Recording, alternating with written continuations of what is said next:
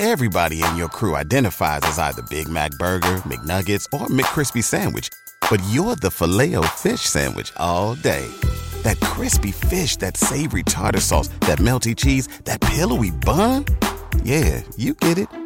Every time. And if you love the filet of fish, right now you can catch two of the classics you love for just $6. Limited time only. Price and participation may vary. Cannot be combined with any other offer. Single item at regular price. Ba da ba ba ba.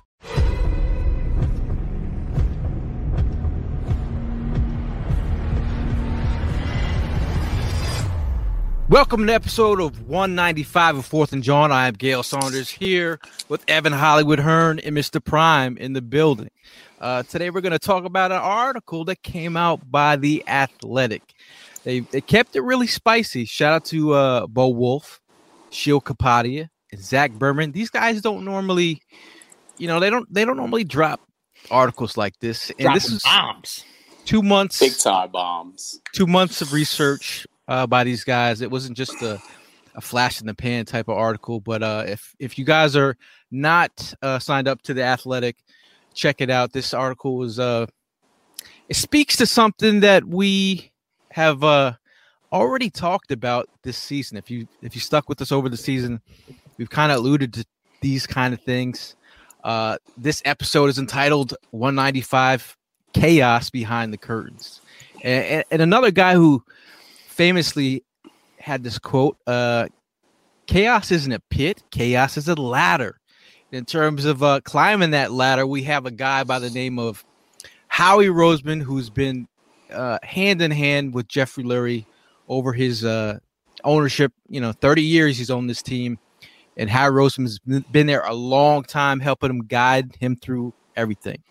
Uh, we have won a Super Bowl, so let's let's all think about winning a Super Bowl. I think people tend to forget we won a Super Bowl. Have we?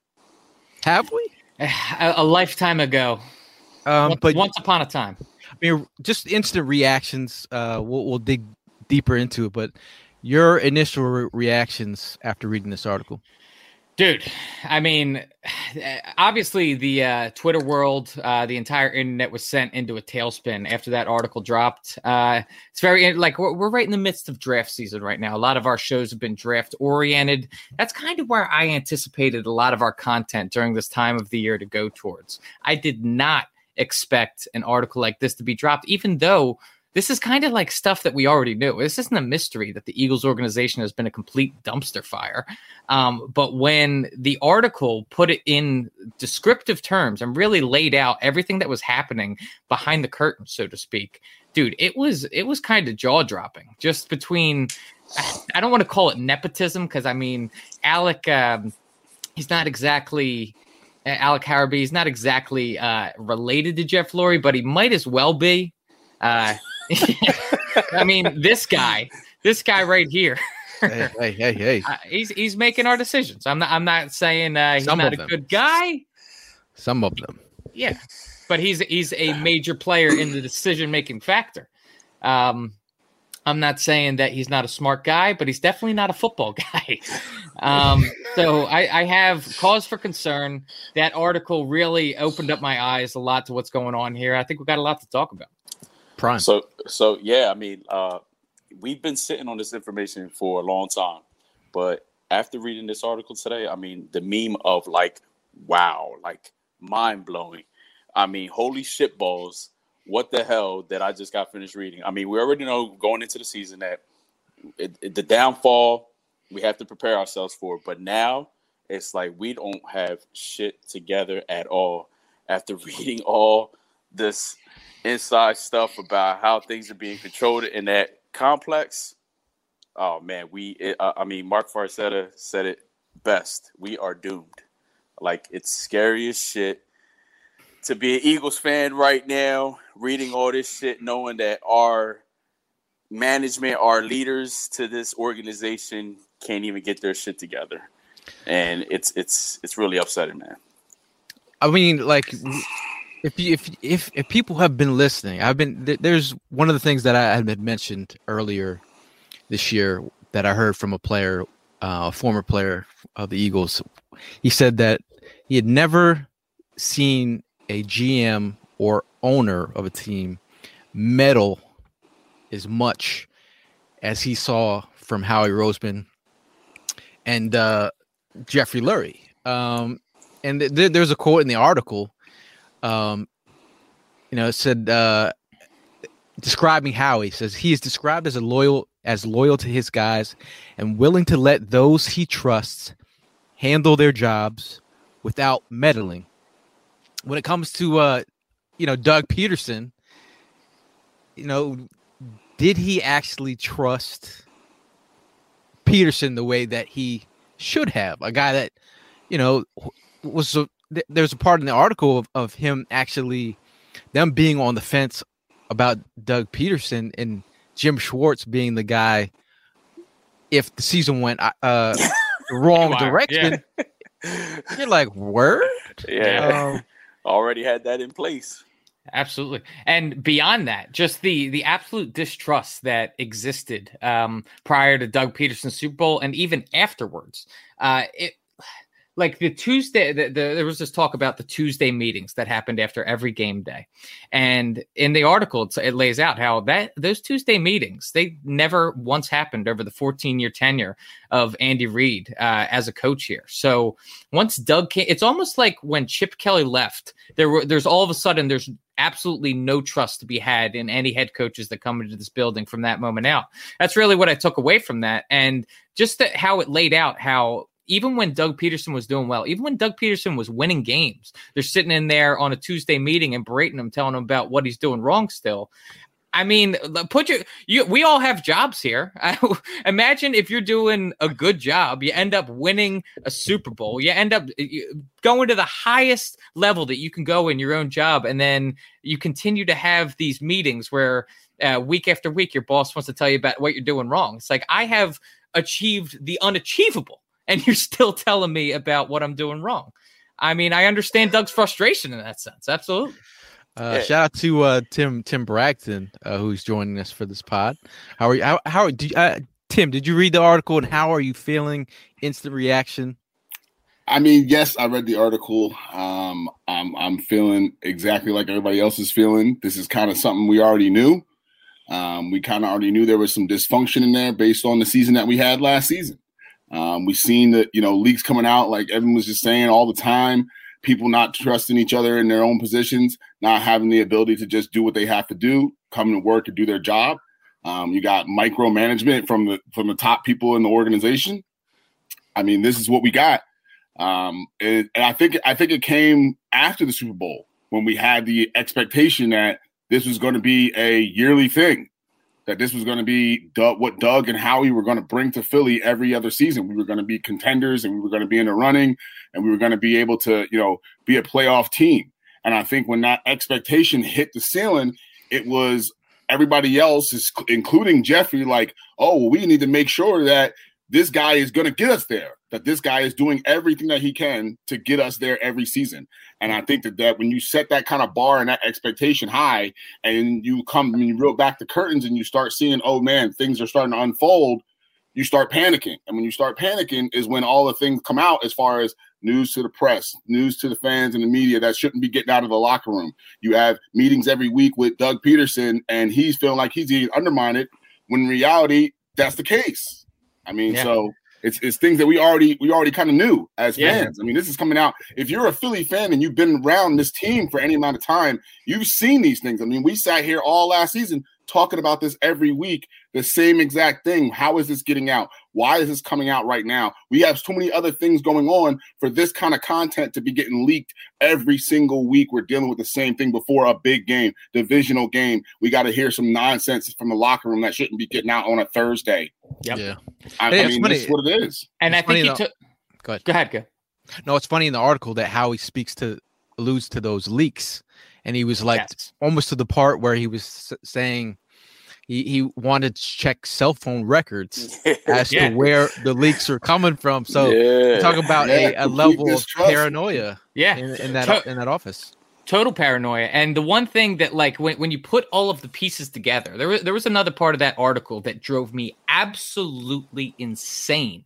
And that was the fact where it talked about howie roseman and the front office. They're showing up to the, the war room on draft day with their own draft boards and kind of just disregarding everything that the scouting department had put together exactly. throughout the entire year.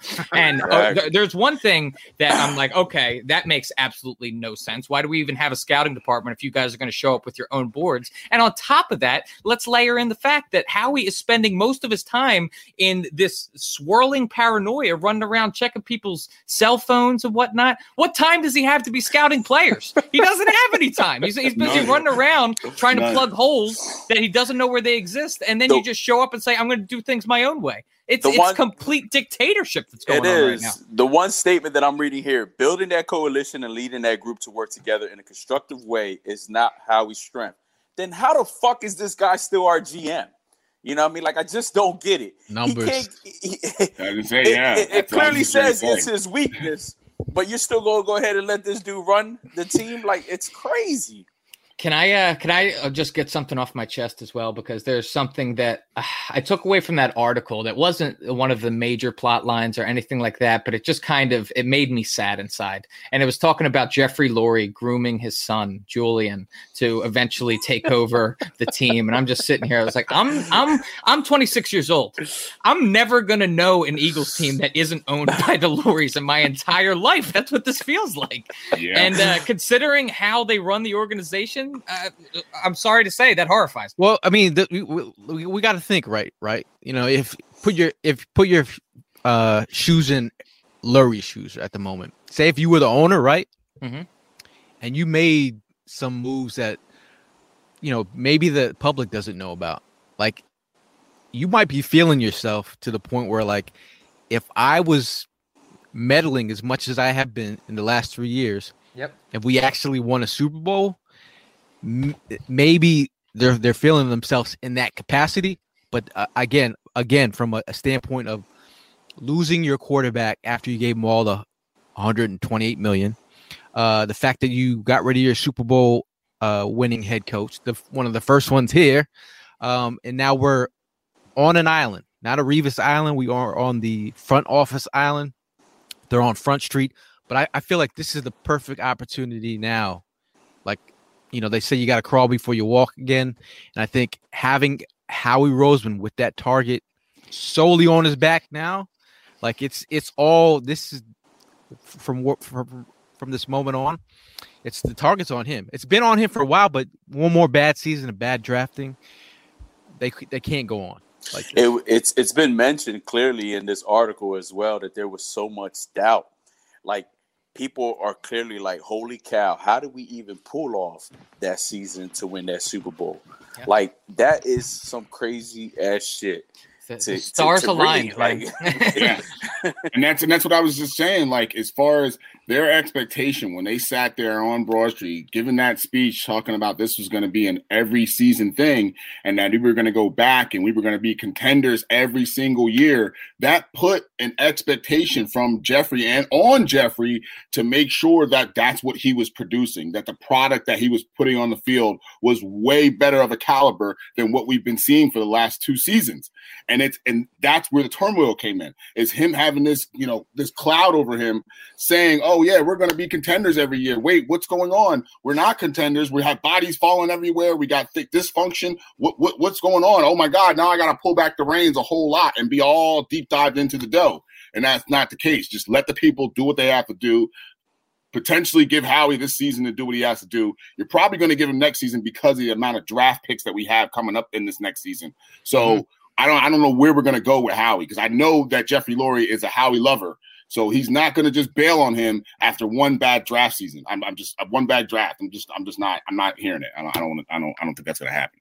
I agree with you. I agree with you. And uh, I, just getting back to one thing that was brought up a little bit earlier in the show, we talked about how Jim Schwartz potentially was going to be. Uh, it was rumored that he would take over for Doug Pederson uh, in 2017 if they got off to a slow start. Like that to me, that took me back to that 2017 season. I was discussing with this with Gail earlier, and I remember uh, with that. I mean, like all of us, that that season is very vivid in my memory because of the way that it ended.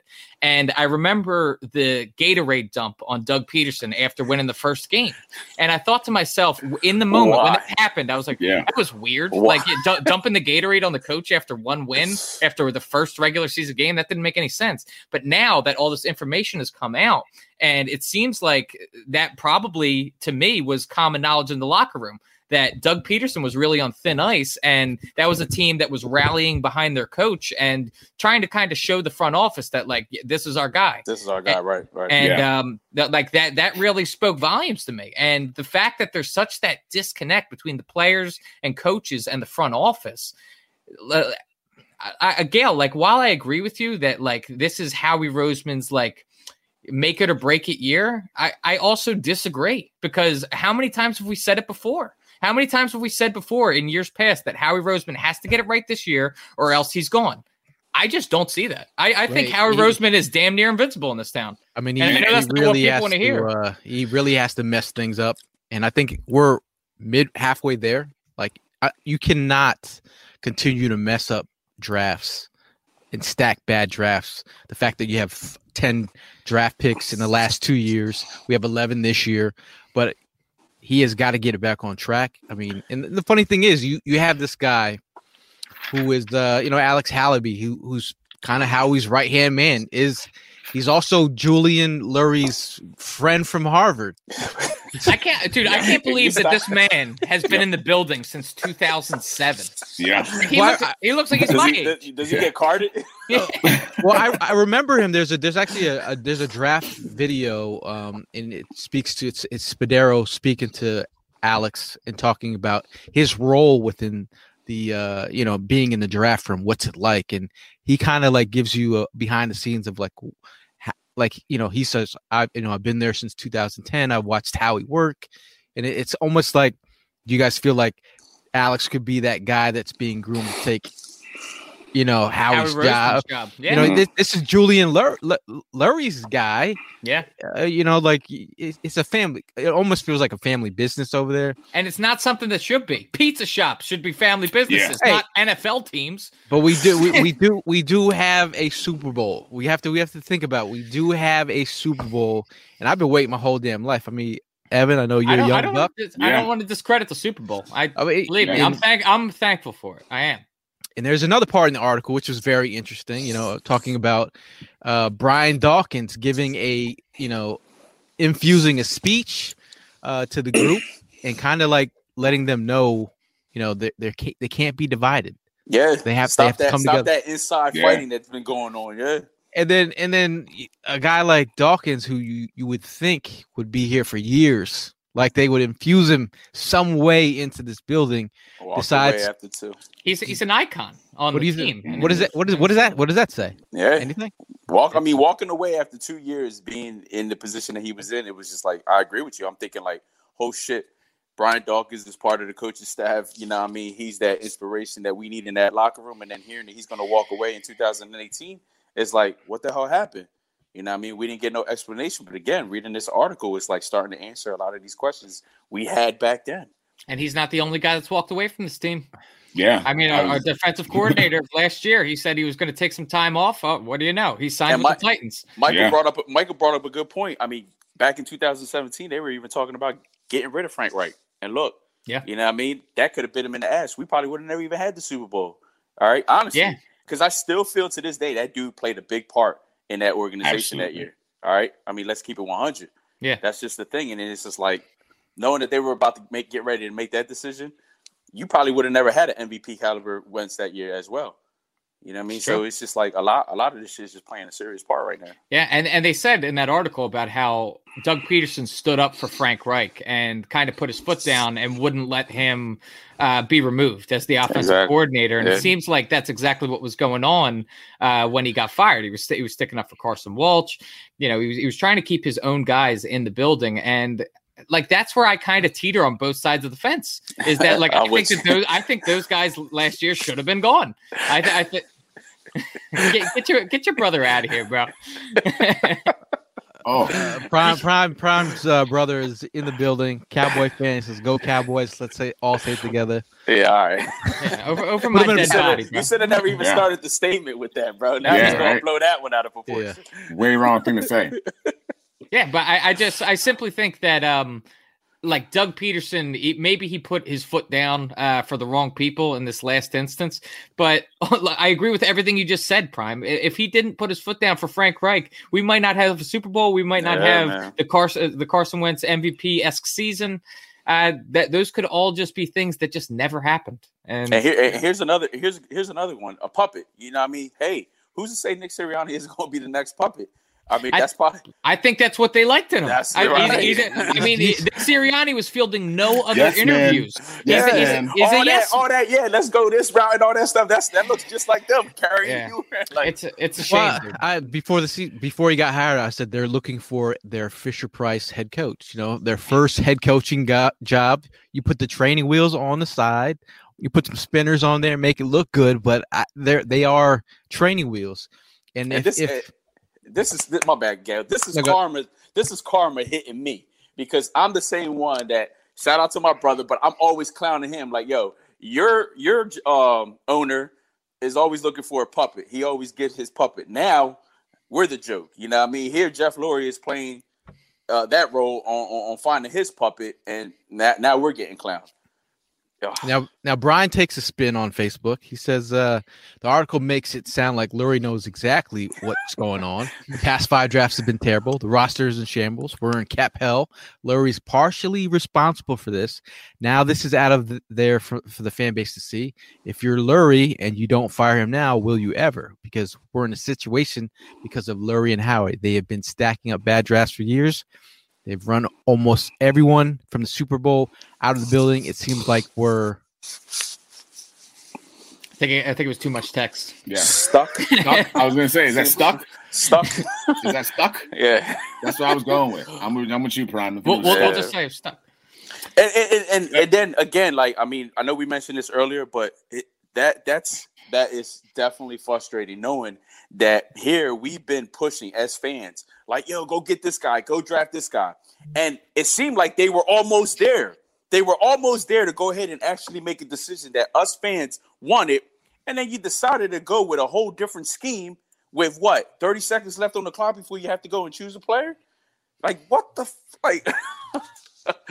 oh man, I'm trying to keep my cool, man. No, I think I, I just feel like there's a there's been a rift between the they, the article talks about the rift between the scouting department and the in the you know the the, the you know the front office and, and the coaching staff and trying to fit round pegs into square holes. And it, it looks like that. When you look at this this this team and what they did last year um it it just shows you that they didn't know how to utilize the players correctly we're we're we're, we're watching our players and you're like why are you not utilizing them to their their their best um abilities so i don't know man Michael but wants it's- to it- know. Go ahead, Brian. No, I'm just saying, like, I feel like we go back and forth, back and forth, because, like, in the very beginning of the article, it was mentioning how Pederson ended up coming into the games with a great game plan. And here, us fans looking outside of the box, we were questioning some of his game plans. But in reality, it was the game plan that we as fans wanted. So, the Green Bay game, 10 nothing lead that they had on us, we switched it around, going to a running game. And then I see that on these stupid ass Tuesday meetings, they want to question him on, hey, why weren't you passing the ball a little bit more? What the fuck? The running Yeah. was working, dude. So why question that? Then Buffalo, we were there. We saw the wins. How are you going to go ahead and try to have a passing game in that weather condition? All right, so they stuck with a game plan on running that damn ball down their throats, and we pulled off the win because we ran the ball like we were supposed to. And Why and it- question it? And isn't it such a crazy dynamic that, like, let's ultimately look at the backgrounds of the people that are questioning the coaches. We got Jeffrey Lurie, who is the owner of the team because he has money. He was he was a film producer, right? Not a real background in football. You got the analytics guy, Alec Halaby, who uh, you know doesn't look like he's ever thrown a football in his life. harvard And- grad but- harvard grad Harvard, yeah, of course. I'm not saying he's a s not a smart guy. He's Well, obviously a smart put a- guy. we're just talking his resume Yeah. There's no Um, dirt in those fingers. And then and then you got Howie Roseman, who, you know, is another bean counter. That's started off as an intern. Started Yeah. off as an intern. Started No- off no- as an intern. So no like dirt, these either.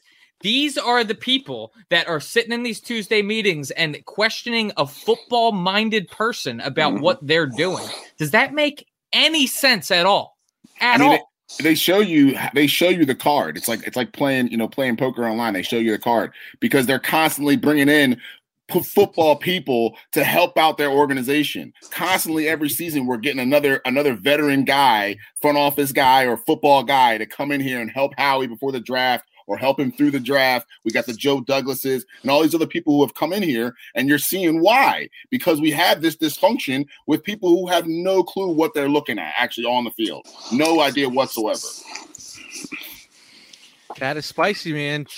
The chat is spicy, and then you go. It goes back to Andrew Berry, um, who was here. He was hired by Howie Roseman to be the Eagles VP, football operations, um, and he was kind of brought in to be the bridge uh, between the departments. And it feels like you know he he left, and uh, you know he he left, and then he's you know he he's uh goes to the the Browns, and they start flourishing. You know, you, you, you is there was there was he a guy that should have been kept here to be the next GM and now you know we, we don't have him in, in our in our presence anymore? Who- You mean John Dorsey? No, uh Andrew Berry. Oh, Andrew Berry. I mean, are, are you saying th- is it possible that he felt the heat from the front office, didn't fit in? Um I don't know, man. I I- I feel like I feel like uh I just feel like he probably is like I'm I'm gonna hit the eject button and go somewhere where it's stable. And that- Exactly. you start it's- thinking about like um you know wh- what's going on behind the scenes. Is that not the front office mindset? I mean, we were just talking about how you have all these people who are, you know, considered outside of the Philadelphia organization to be great minds in football. And these gentlemen and, and ladies are deciding to leave to go other places where they're feeling like they're more structured. They're feeling like, and, and that's all we keep hearing from the outside is that there's such a good culture here, that this is a, a players team and, and, and a great organization to be a part of. But in reality, that's just smoke and mirrors because every person who comes in here is like, wait, whoa, what's going on here? Let me haul tail out as quick as possible because there's a lot going on here that we're not seeing. So yeah, er- er- everybody's starting to do a Frank Gore. Yeah. And and can we not get caught up in the irony that Howie Roseman was ultra paranoid about leaks in the building when ultimately a lot of us were saying like where's all this dirt on Carson coming from like when he was uh being like shipped out of here like when they were do- getting that move to get him over to Indy and there was all that Carson trash talk that was escaping out of the building and we were we were kind of like sitting there like I wonder if Howie's putting this one out Yeah, isn't that kind of ironic that this guy is running around checking cell phone records and very well could be the leak The himself. leak, right? Yeah, he's got a burner. He's he, Yeah. he's, he's putting all this together in a burner and putting it out there. And and you know what the horrifying thing is? I, I told you how I don't. Th- I think Howie's pretty much uh, indestructible in in here. I think if uh, who was it? It's escaped my mind right now. Bryan Colangelo. If if if that burner sort of thing were to happen with Howie Roseman, I still think Howie would still be the GM after, after that got out. He I mean, might Pope- just get back to the basement. He might just get thrown back Yeah, in the basement. They'll and just that's throw him back to the it. basement, and they'll be like, "All right, we're just gonna hide him for a year, then we'll bring him back out." I mean, put put respect on man's name, executive of the year, bro. Uh, come on, come on. Uh, I mean, he he he won that Super Bowl. We were like yeah, executive of the year. Yeah. Uh, but in reality, it's it's you know it's almost like Howie is he's he's playing a game of chess, and he's he's learned how to last this long, and it's just this idea of like you know Evan thinking that he's never going anywhere. Um, the fact that that that this is more than just him being Howie the GM.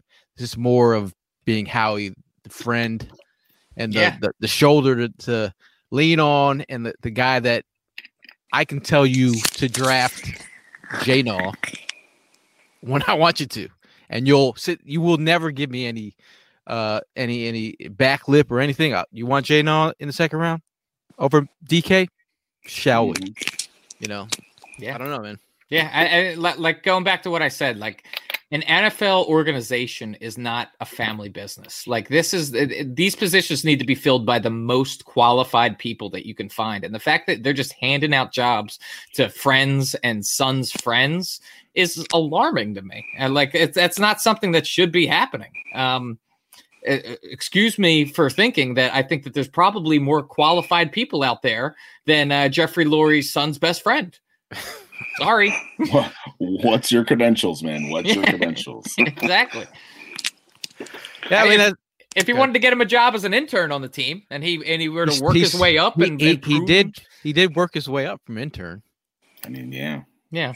But they they were in the in the in the in the So article- Howie. Well, in the video with him talking to Spadaro about how he his rise to like how he come on we know how he ro- rose there yeah Yeah. how he got there um very very interesting um listen because you're you're looking at that whole video interview and you're like really is that how you got there could could we have you know in th- this whole idea of like some people hate the idea of analytics being part of football it, it is what it is and i think it's this whole Alec Halaby talked about this whole moneyball idea. You're just like you know and then howie roseman being a big part of the whole analytics world. Yeah. like he he did like a whole um interview on um with uh who was at penn after the super bowl? And it was based solely on analytics. Um so it was just interesting Yeah, dude. It's uh that that article ultimately um it didn't make me feel good about the team. Uh it didn't make me feel good about the direction that we're heading and it didn't really give me any hope that we're going to uh dig, our- dig our way out of this situation. I mean, I I do believe that analytics does have a place uh in sports. I think that it you know, it's there, there's a reason that other teams use it. Um, I think that it gives you information that, like, just looking at the at plays and studying film uh, that you wouldn't see. But there's a fine line. There, like, you you need to have football minds in there and analytics guys, and they need to work together. There's no working together within this building, and that's ultimately where the problems lie. Yeah. Spice the, the the chat is spicy tonight. Um a lot a lot of people are are saying uh Tom from uh you know from uh YouTube. Hey, look at look at look at Tom's um photo right there. Does that is that your your trophy Bear Prime? Nah, I don't think so. Sure about that? his- Yeah. Tom Not Tom sure. is Tom goes to the, the uh he goes to the tailgate. So Hey, he might. You know what? That might. That might have been mine. Yeah, you're right. Yeah, yeah. Yeah. Um, Big Fish Little Boat says, anyone find the timing kind of interesting? Weeks before the draft, is Howie playing chess with Lurie over the draft? Howie will get the blame no matter what. How do how do you mean playing chess with Lurie? Because I kind of view them as uh, being on together? the same. Yeah, Same team, yeah. Yeah. Same together. team. Yeah, I don't- I don't. I don't think that. I think they're they're in each other's back pocket. I really don't think that there's any um like Howie's going to overthrow Jeff or Jeff's going to go behind Howie's back. I don't think that happens. I think that those two are connected at the hip. Yeah. It, it's I funny totally that agree. that part of the article where it, it speaks about um Lurie being, you know, out in Hollywood and he's got a he's got the surround sound with TVs watching the, all the different bowl games Yeah. and like Senior Bowl, Japan Bowl, all that mm-hmm. stuff. Yeah. Yeah. being a- being a, be, being a draftaholic and him being like, you know, we we, we look at Je- Jeffrey Lurie as like this owner of the team, but do we look at Jeffrey Lurie as this, you know, draft nerd? Like, you know, some of us draft nerds are like, yeah, we love our pro. Do he, Yeah, but yeah, he, he's in real life. Like, I can draft this person in the second round. You, you know what? You know what? A very loose analogy to that would be is like if I'm a guy with a ton of money and I can go. I, I've I say I've never swung a golf club in my life, but I go down. I uh, I, I'm I hang out with the riches. I get to know Tiger Woods. I get the best golf clubs I can possibly find. I go play with him. Does that make me good? Does that make me qualified to play with Tiger Woods? Just because I can hang out with him, talk with him, and I have the same equipment as him? No. Sign me up for the Masters. Yeah. Yeah. Yeah. I tell you what, though, man. After reading this too, it's like this this show, this opportunity is the only thing that salvages Tuesdays. Because now knowing about their Tuesday meetings, I can't stand Tuesdays for shit. Yeah.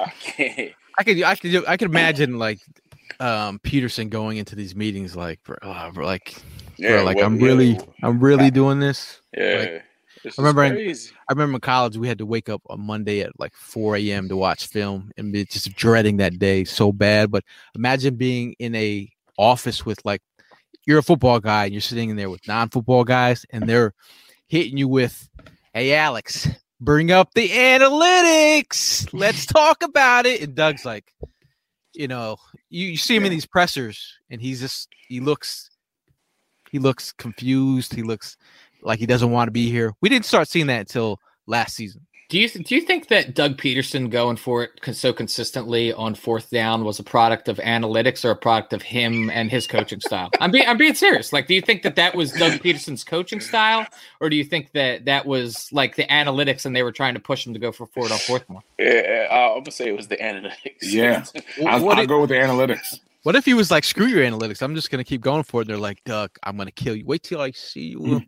Wait till Nah, 'cause then if, if that would have been the case, then the man should would have been fired halfway through the season. You know yeah, what I mean? Yeah. yeah. I, I- it's it, again, you get a lot of mixed emotions just reading back and forth shit. Uh, you know, what I mean, like again, like now you you question was the relationship between Pederson and Wentz really dysfunctional? You know, what I mean, maybe it wasn't. Maybe you know, what I mean, they they had each other's back. Pederson had confidence to go ahead and give Wentz another try and give him a fresh start. But you know, I mean, clearly it says here in the article they didn't want to go that route. They wanted to go ahead and maximize the draft compensations, you know I mean, for 2022 and beyond. You know I mean? So it's like, again, now we're back to what was the truth behind this whole shit. Yeah, and there's a, a comment by Mark. He says here, coaches talk to other coaches.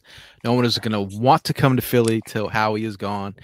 And um, what shout out to uh, Luke Stansfield. He, you know, there this word had got out. This is how he got information, and you know, he posted that article about how he uh, about um, Doug Doug, Pederson. Pederson. wanting to step down at the end of the season, and this is um, intel from you know other teams that he came across this information, and that's what he wrote the article about. And That was like week twelve or week thirteen too. it That was was way be- it was way before anyone would even think about Doug Pederson wanting to step away.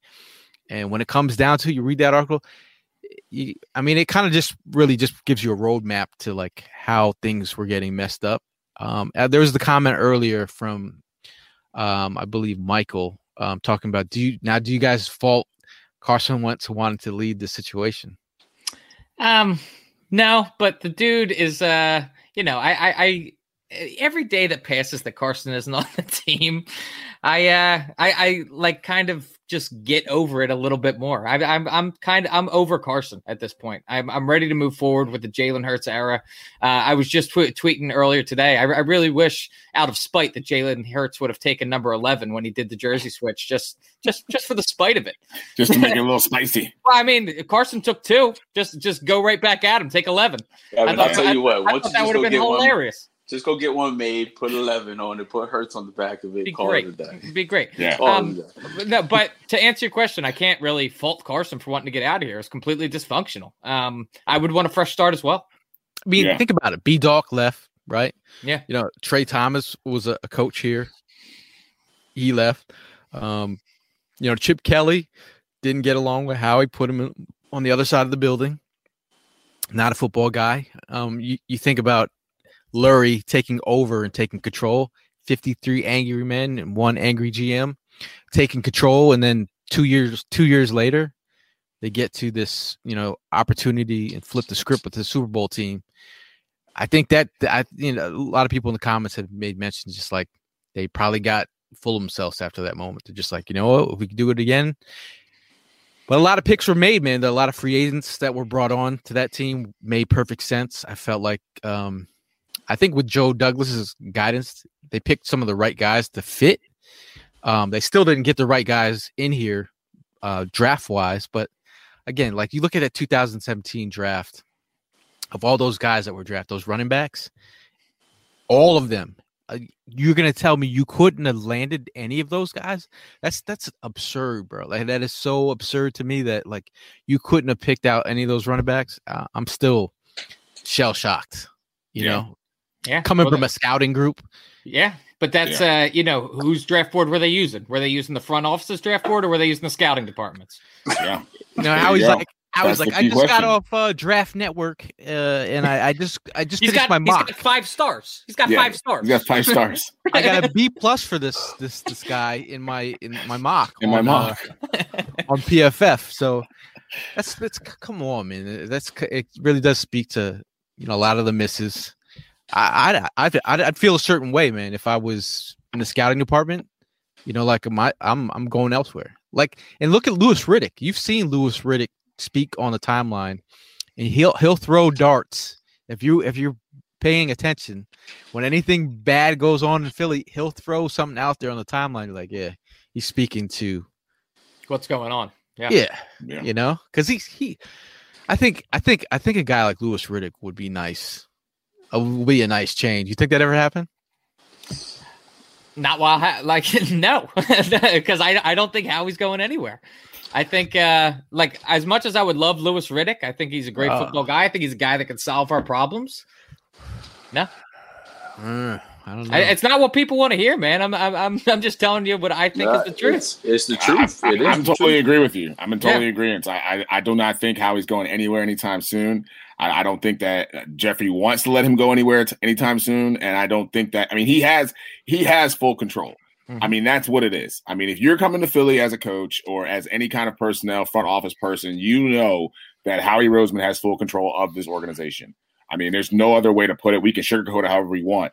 But you, I, I watched a, a, a, video about Trey from uh, interview with Trey Burton the other day, talking about where he was making a comment saying that Howie Roseman has all the control. He's 150 percent the man in Philly. So yeah. if that's the case, and you have a foreign player coming out and saying that about your organization, like you said earlier, what is that telling to the rest of the coaches and the front office personnel across the league? Is that letting them know they getting a warm and fuzzy to come interview for, for the Eagles? No. Mm-hmm.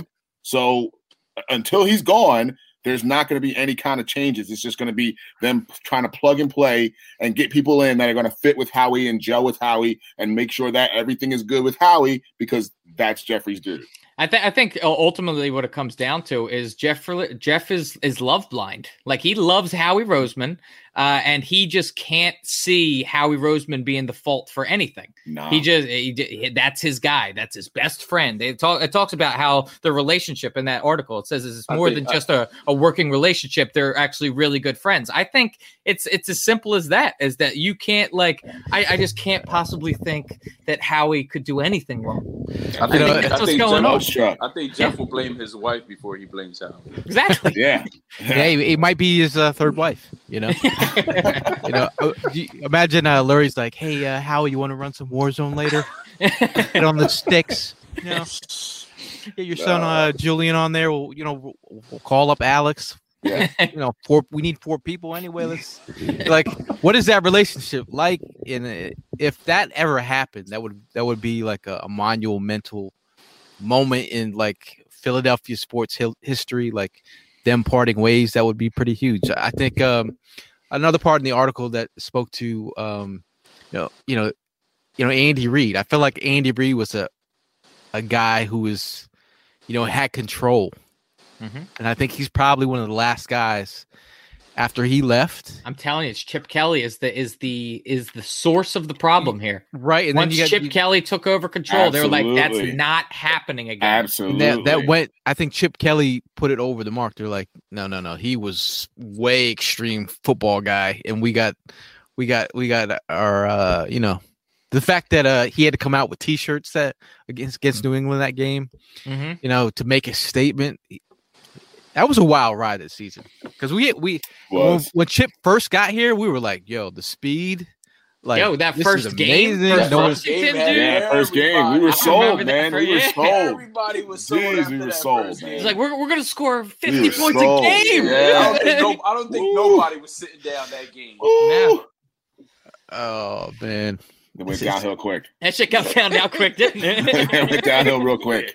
Real quick. Yeah, man. You mean you can't string together the same six plays every week and expect success? I mean, I think I, I, I think that's like you said. I think it's the it's the Andy Reid, Chip Kelly that transition because he was so used. Jeffrey, I'm speaking. He was so used to the consistent winning from Andy. You had decades of winning where Philly was a landmark. You had best coaches here. You know, the coaching tree from Andy Reid was crazy, pumping out every coaches every other season. You had great players that were here for a long period of time. You had success here with Andy. So there was this huge comfort zone. You know, Jeffrey was making money, the city was going crazy. It was great.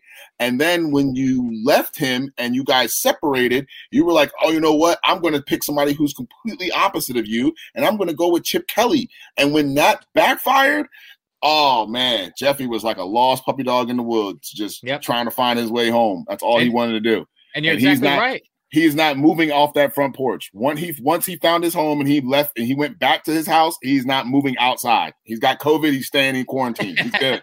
No, Bry, Bry K. Matt over here, or Brick Matt says, uh, no wonder Jer- Daniel Jeremiah left. He was offered a, a gig here, and Daniel's like, I'm good at NFL Network. Mhm. I'll be I doing mean, my he's next. making pod." he's making a lot of money at there though too. So I mean, let's let's not let's Yeah. not put that aside. I mean, NFL Network is paying Daniel Jeremiah a, a nice little penny. So Think about it. That that you're on the road to being a GM. That's like everyone's dream job to be a GM. Like you know, maybe maybe he knew that he, the writing was on the wall. Um, the funny thing is, like, if if if if uh Doug Pederson had that Press Taylor moment where I'm gonna I'm gonna I'm gonna put Press Taylor and then he, he gets he gets let let go, Mhm. and if Andy Reid had a moment, he's like, screw you guys, I'm gonna put Juan Castillo at defensive uh, coordinator. Yeah. Mhm. Like, are those moments like eh, one of those fu moments where they're just like, "F you, I'm gonna do whatever I want," you know? That's possible. Yeah. You know, now that I'm sitting it, there that- thinking yeah. about it, I'm like, was that a fu moment to the front office? Like, I just bruh. I just can't imagine that Andy Reid's time here was ever really as bad as Doug Pederson's time. I don't think that the relationship strain because I think that Andy somewhat left on good terms. I think that like everyone kind of felt the same way that Andy Reid when he left, he's a good coach. It's just his time here was up. And I agree with you in the fact that like Howie and uh, Jeff Lurie got so used af- used to after you know decade and a half with Andy Reid that he was like they didn't have anything to worry about. Andy Reid had it under control, and so when Chip Kelly came in here, he seemed like a guy that was really smart, and they just figured they were like, I mean, the last guy he was able to just hold everything down. Why shouldn't a head coach be able to hold things down? I think that's how they viewed it, and then things started to go sideways, and that's where they stepped in and had to uh, you know start making drastic moves. Talk about drastic moves. Uh, they're gonna have to make draft drastic moves on draft night. Uh, I just want to give a shout out to uh, you know the crew. We're gonna be doing a, a live stream. If you guys haven't noticed yet, we will be doing a live stream for all three days.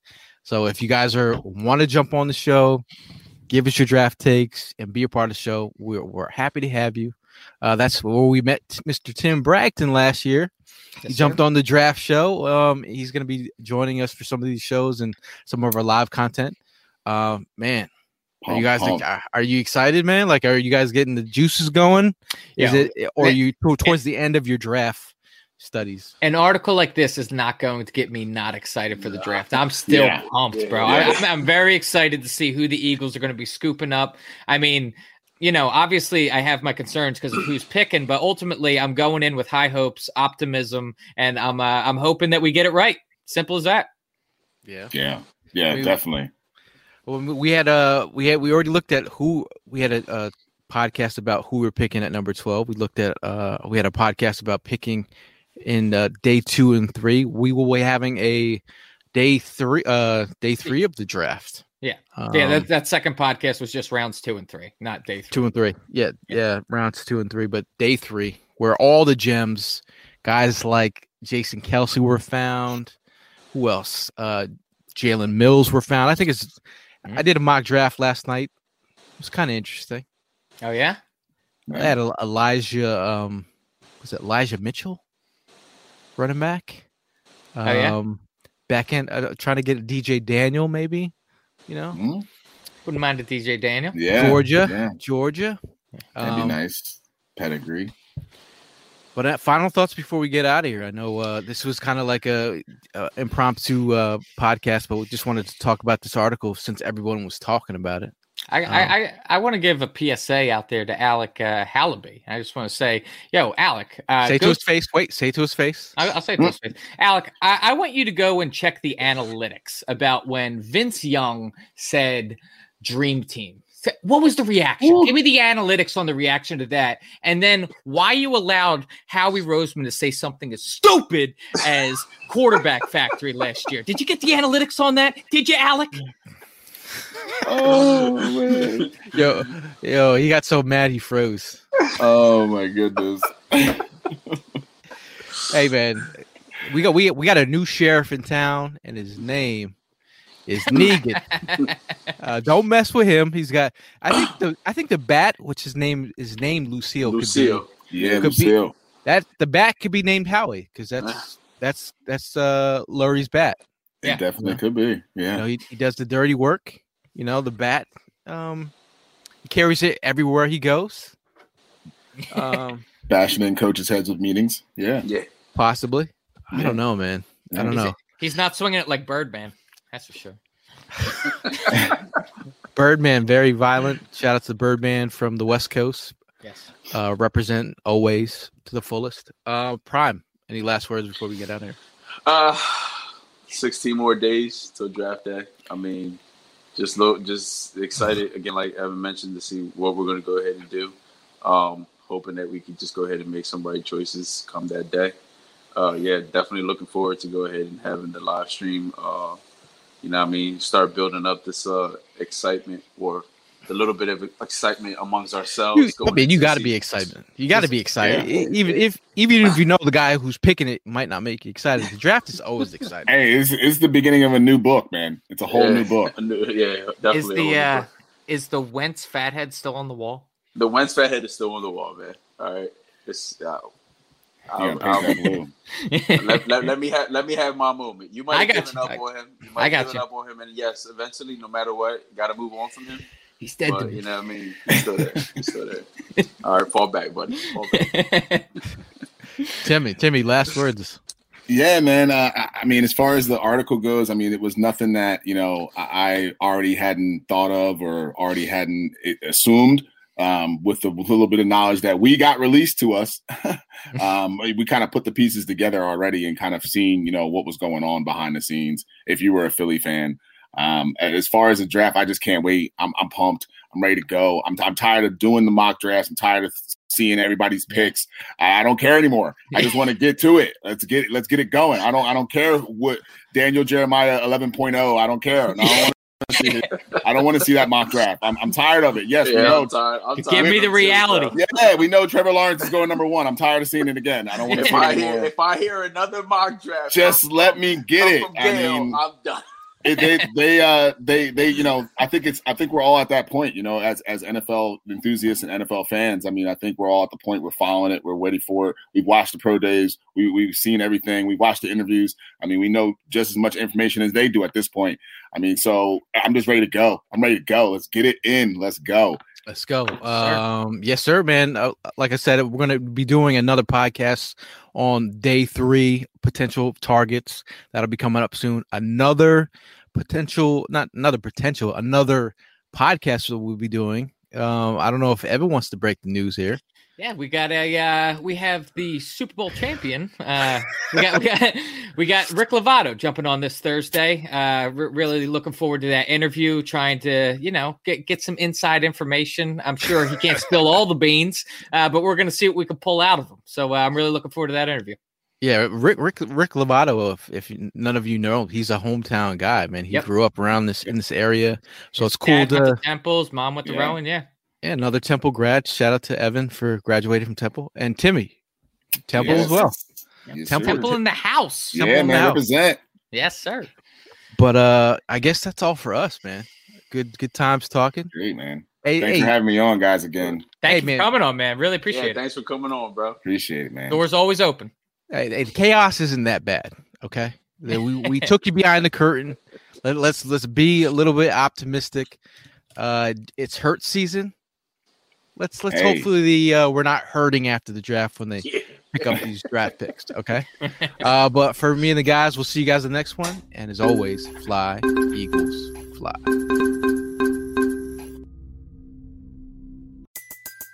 Everybody in your crew identifies as either Big Mac Burger, McNuggets, or McCrispy Sandwich. But you're the filet fish Sandwich all day. That crispy fish, that savory tartar sauce, that melty cheese, that pillowy bun. Yeah, you get it. Every time. And if you love the filet of fish, right now you can catch two of the classics you love for just $6. Limited time only. Price and participation may vary. Cannot be combined with any other offer. Single item at regular price. Ba da ba ba ba.